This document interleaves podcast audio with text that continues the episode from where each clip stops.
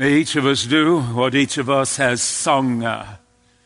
Bring forth the kingdom of God wherever he has placed you. In neighborhoods, work, commuter trains, families you've married into, friends he's brought into your presence, into your life. Bring forth the kingdom of God. This morning, no matter what your circumstances of life, some mornings more meaningful than others, God's grace, much needed. God's mercy, always needed. And God's peace, which is hard to grasp. God's mercy, God's grace, God's peace. 21 years ago, The Case for Christ, 1998. 21 years ago. There's one book I hand out more than any other during the course of a year, actually 20 to 30 of them. That is called Red Sea Rules. What a Christian needs to do in difficult times. It's only about 84 pages, Red Sea Rules. Probably have handed out 1,000 copies of that book in this last 10 years, 12 years. This one is the second most that I hand out, maybe 10 a year, maybe 15. Because if someone comes to me and says, I'm having difficulty with my faith, or if someone comes to me and says, this relative of mine or this colleague of mine, this is the book that I hand them. If you're in a small group and you're studying The Case for Christ, there is now recently a study guide that has gone along with it. And as I've looked at it, it's marvelous, right on point. And as I said last night, if you're not in a small group, then you ought to Google this book and order it. It will do wonders in your own faith life. And when you've read this one, then you'll want to read the next one, The Case for Faith, and then you'll want to read the next one, The Case for the Resurrection. He has a powerful, powerful way of delivering the knowledge as to why our Lord is real. Forget that book for a moment, because that's another book. And this book was written beginning 2,200 years ago.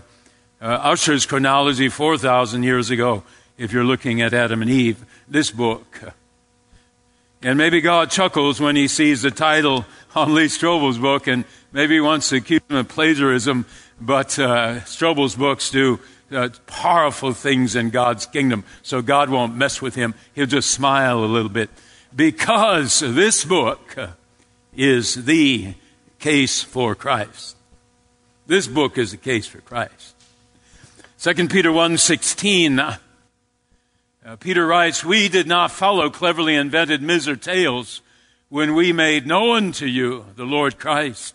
We were eyewitnesses of his majesty. Eyewitnesses put people in jail. Eyewitnesses get people out of jail who were incarcerated falsely. Eyewitnesses take hypotheses in science and they turn it into scientific theories and facts. Peter said, we did not follow myths or tales. We were eyewitnesses on that mountain of his majesty. And we were eyewitnesses for 3 years as we saw him do one miracle after another. That was his case for Christ. Eyewitnesses. The high priest, Caiaphas, day before Jesus dies, he has Jesus on trial, says to him, upon oath, Jesus, art thou the Christ, the Son of the living God? And Jesus said, it is as you just said. Jesus was making a case for himself. And the high priest knew exactly what he was saying, because he then tore his robes and he said, this man has spoken blasphemy. He deserves death. The case for Christ. Holy Spirit comes anywhere. And when the Holy Spirit comes, then Christ becomes real to an individual. He cannot become real, 1 Corinthians 13 cannot become real. No one can say Jesus is Lord, but by the Holy Spirit. And when the Holy Spirit is real, He comes anywhere. You can have a guy who never went to the seminary, never took an instruction, never went to church. You can have a guy who destroyed his entire life and the lives of others. You can have him invaded by the Holy Spirit as he's hanging on a cross, and out of his mouth comes his case for Christ. One of the most powerful witnesses in the Bible. Because when you have a thief on the cross saying, I believe in you, Jesus, remember me when you come into your kingdom, is not that a powerful case for the one named Christ? Woman there at Sychar's well, middle of the afternoon. She cannot come in the morning. She's despised by the people in town. And she comes at 1 o'clock in the afternoon, and he's sitting there, maybe his legs crossed, maybe not. He's sitting there waiting for her. And when she comes, he speaks about living water that when you drink it, never thirst again. She has her own case for Christ. She runs into town, she knocks at door number 1, door number 2, door number 3, door number 4, door number 5, 200 people in the village. She knocks on every door, and she presents her case for Christ. She doesn't write a book that sells 5 million copies. She doesn't write a book. She goes into the town and presents the case for Christ. There's a guy out there by the well, a mile and a half away from here. He's told me everything about my life. Things that even you guys don't know. I think he's the Christ. I think he's Messiah. And the Bible says the entire town goes out. And then the Bible says they came to the faith in Jesus not because of the woman's presentation. They came to their own faith in Jesus because they listened to him and believed by the Holy Spirit's working there in the village of Sychar. They believed him. Her case for Christ, did it send 200 people to heaven? No. Sons and daughters of these people, the people that had been visiting these people in their homes during that particular day, how many are in heaven because of a woman at Sychar's well, making her case for Christ? She could have listened to him and said, great story, man. I don't know. Did you listen to the gossip? How else did you know? I've been married 5 times, living with number 6. And she, all sorts of things could have gone through her head. But the one thing that went through her head is, I know him. And though the people in this town hate my guts, I want them to know him. That was her case for Christ. No fancy book. That was her case for Christ. They're in the upper room. It's the first Easter. Jesus appears to them. And they are overwhelmed with joy. We have seen him risen from the dead. That's what they say to Thomas, who was not there. Thomas said, baloney, nice story, man. Nice story. Wonder how long it took all of you to put this story together and fool me with this story. They said, no, it's real. And he said, I got to see it. I got to see it. And the next week when Jesus comes, he sees it. He sees the nail prints in the hands and the feet. And he says, oh, my goodness gracious, you are risen from the dead. That was his case for Christ. And the Holy Spirit can go anywhere. It can go to a bunch of shepherds out in the field. The angels did their thing. They made the proclamation, unto you is born this day in the city of David. And they head to Bethlehem. And then the angels are gone, but the Holy Spirit is there. When they see the babe wrapped in swaddling clothes, they head back to the fields. Not right away. Where'd they go? They go into the village of Bethlehem.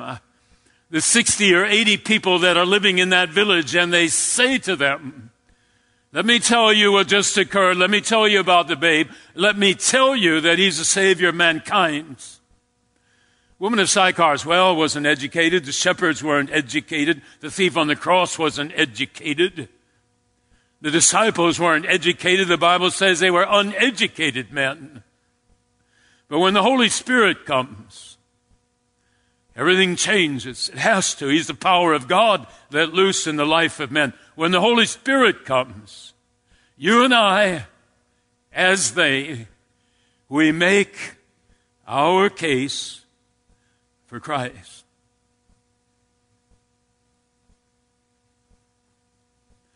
There are two groups of people on planet Earth, those who do not know Him. Three groups. Those who do not know Him, those who knew Him and left Him, and those who knew Him and stayed with Him. John the Baptist, he's in the second group. John the Baptist knew Him and then he left Him. John the Baptist said about Jesus, "I'm not worthy to unloose the sandals of His feet." And then John the Baptist gets thrown into prison by King Herod. And he's rotting away in prison, watching the rats run around his feet, wondering when his next meal is going to come, wondering why he's losing so much weight, wondering if they're going to put him to death. And he hears stories about Jesus. He hears that 10,000 people are following him up to some mountainside. And John the Baptist becomes angry.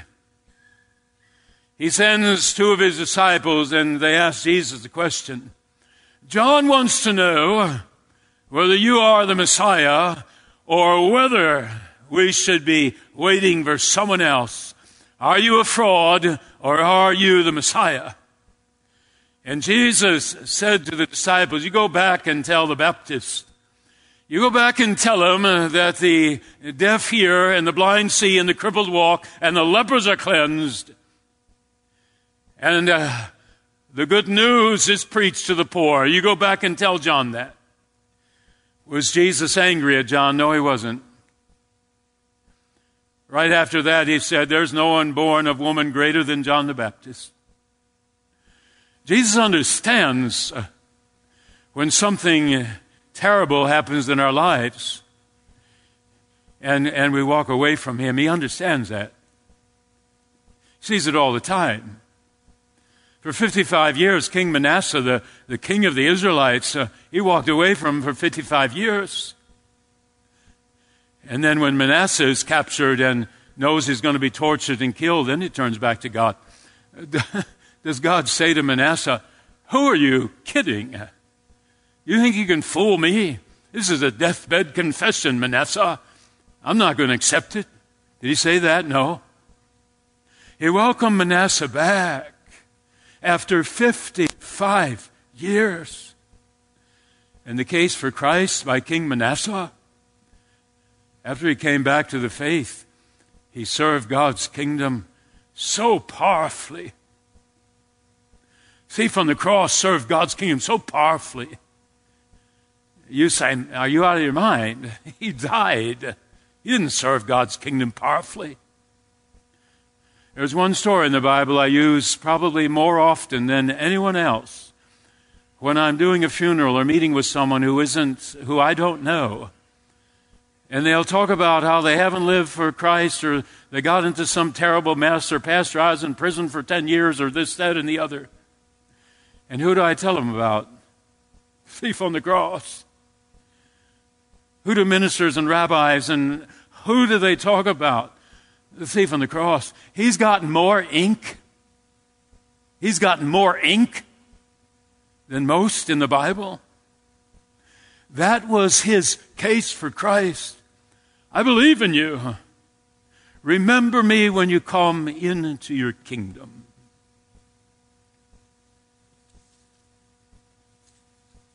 Voltaire, a brilliant French philosopher, lived early 1700s, mid-1700s. He was the greatest writer during the Age of Enlightenment. He was the greatest writer that France ever had. Great in his intellect, great in his wit, great in his style. But he was a deeply avowed atheist. Deeply avowed. He made his own case for Christ. He said the Bible is a fraud, myths filled with fairy tales. Jesus is a central fairy tale figure, and God right up there with Jesus. This brilliant man said that in 100 years, the Bible will no longer exist. And when the Bible goes down the tubes, Jesus will go down the tubes, and God will go down the tubes, and we'll be done with this foolishness. And that was his case for Christ. Voltaire dies. Told you before. Weeks after his death, the French Bible Society bought his mansion. And in the mansion in which he denigrated Christ so terribly, for decades, there were hundreds of thousands of Bibles piled in all the rooms of his mansion. There were hundreds of thousands of Bibles that were printed and hundreds of thousands distributed. God has a sense of humor, does he not? He made his own case for Christ and the Word. Lee Strobel, brilliant man, lead editor in the criminal division for the Chicago Tribune. Journalism degree out of the University of Missouri. And then he says, not enough. Want a law degree, but I don't want it from just any place. I'm going to Yale University. Comes out with a law degree. When he gets his degree, he takes a sabbatical for about a year's time. He had one purpose in mind. I will write a book that will refute Christianity once and for all. By the time my intellect and my resources are put to it, I am going to write a book that will destroy Christianity. And you know his story. In the areas of history, in the areas of archaeology, in the areas of the study of ancient manuscripts, he goes from one expert in the world to the next. And every time he interviews one of the experts, his jaw drops. Because everything they say, everyone that God sends him to,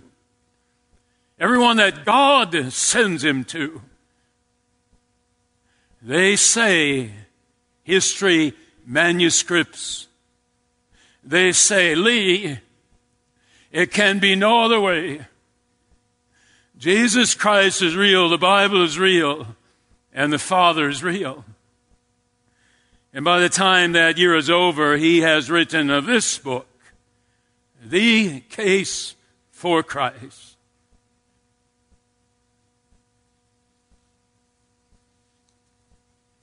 My most powerful case for Christ, one of our members now 7 months ago. I'll never stop talking about, so get used to it. I'll try not to talk about too often. The woman dying. And me going to her and me asking her the question I ask all the time when someone is battling a terminal illness, question I ask, do you believe there's life after this life? She seemed almost offended. And I literally asked her, why are you offended by that? She said, Pastor, of course I believe in life after this life. And I said, can you tell me why? And there, 3 words, Jesus cannot lie. You don't write a book out of 3 words, but 3 words can powerfully influence someone who's been in the ministry for 40 years, someone whose son is up in heaven. 3 words, Jesus cannot lie.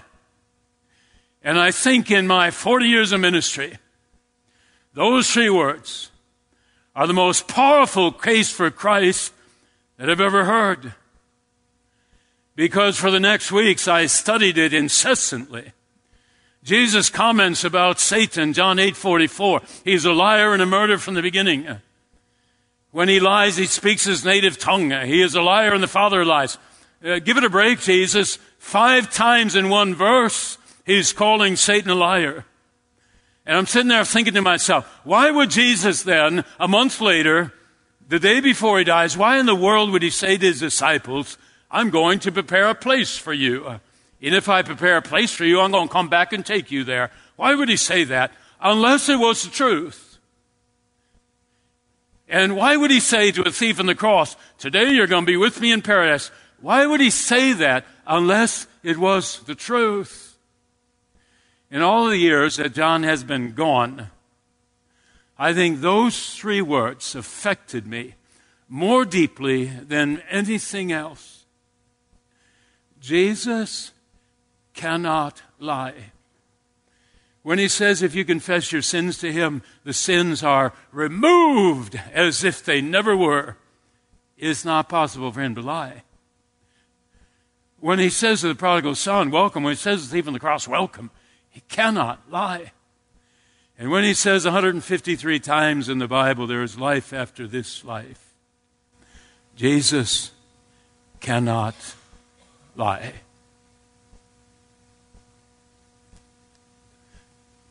Your task on this earth, my task, the song, I love it. Jason brought it to us 3 or 4 years ago.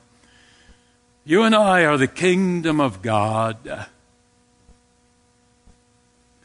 And if a dear lady dying of cancer can affect the life of a pastor who's been at it for 40 years more powerfully than any professor at the seminary ever did, if a lady can affect my life so deeply by 3 words, Jesus cannot lie.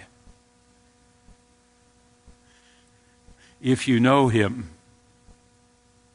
it is easy to present him.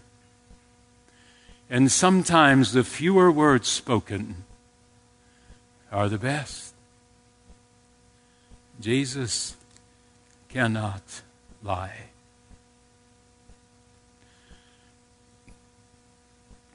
Be his salt on this earth, and be his light in our Savior's name. Amen. Would you rise as we pray?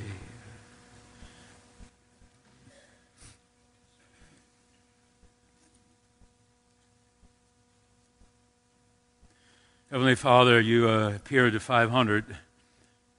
You appeared to James, your own brother. You appeared to the apostles. You appeared to St. Paul the day that you rose from the dead. And out of your mouth came this statement, because I live, ye shall live also. God made his own case for his Son. He said twice after the baptism and on the Mount of Transfiguration, this is my beloved Son, in whom I am well pleased. Listen to everything he says. Believe every promise he gives. This is my beloved Son. And if God makes his case for Jesus, and if Jesus has changed who we are, if he invades us on a daily basis, if he eases our fears and multiplies our joys, why would we not share him when the opportunity arises? In a gentle way, why would we not share him? Lord, may we be your living witnesses in our Savior's name. Amen.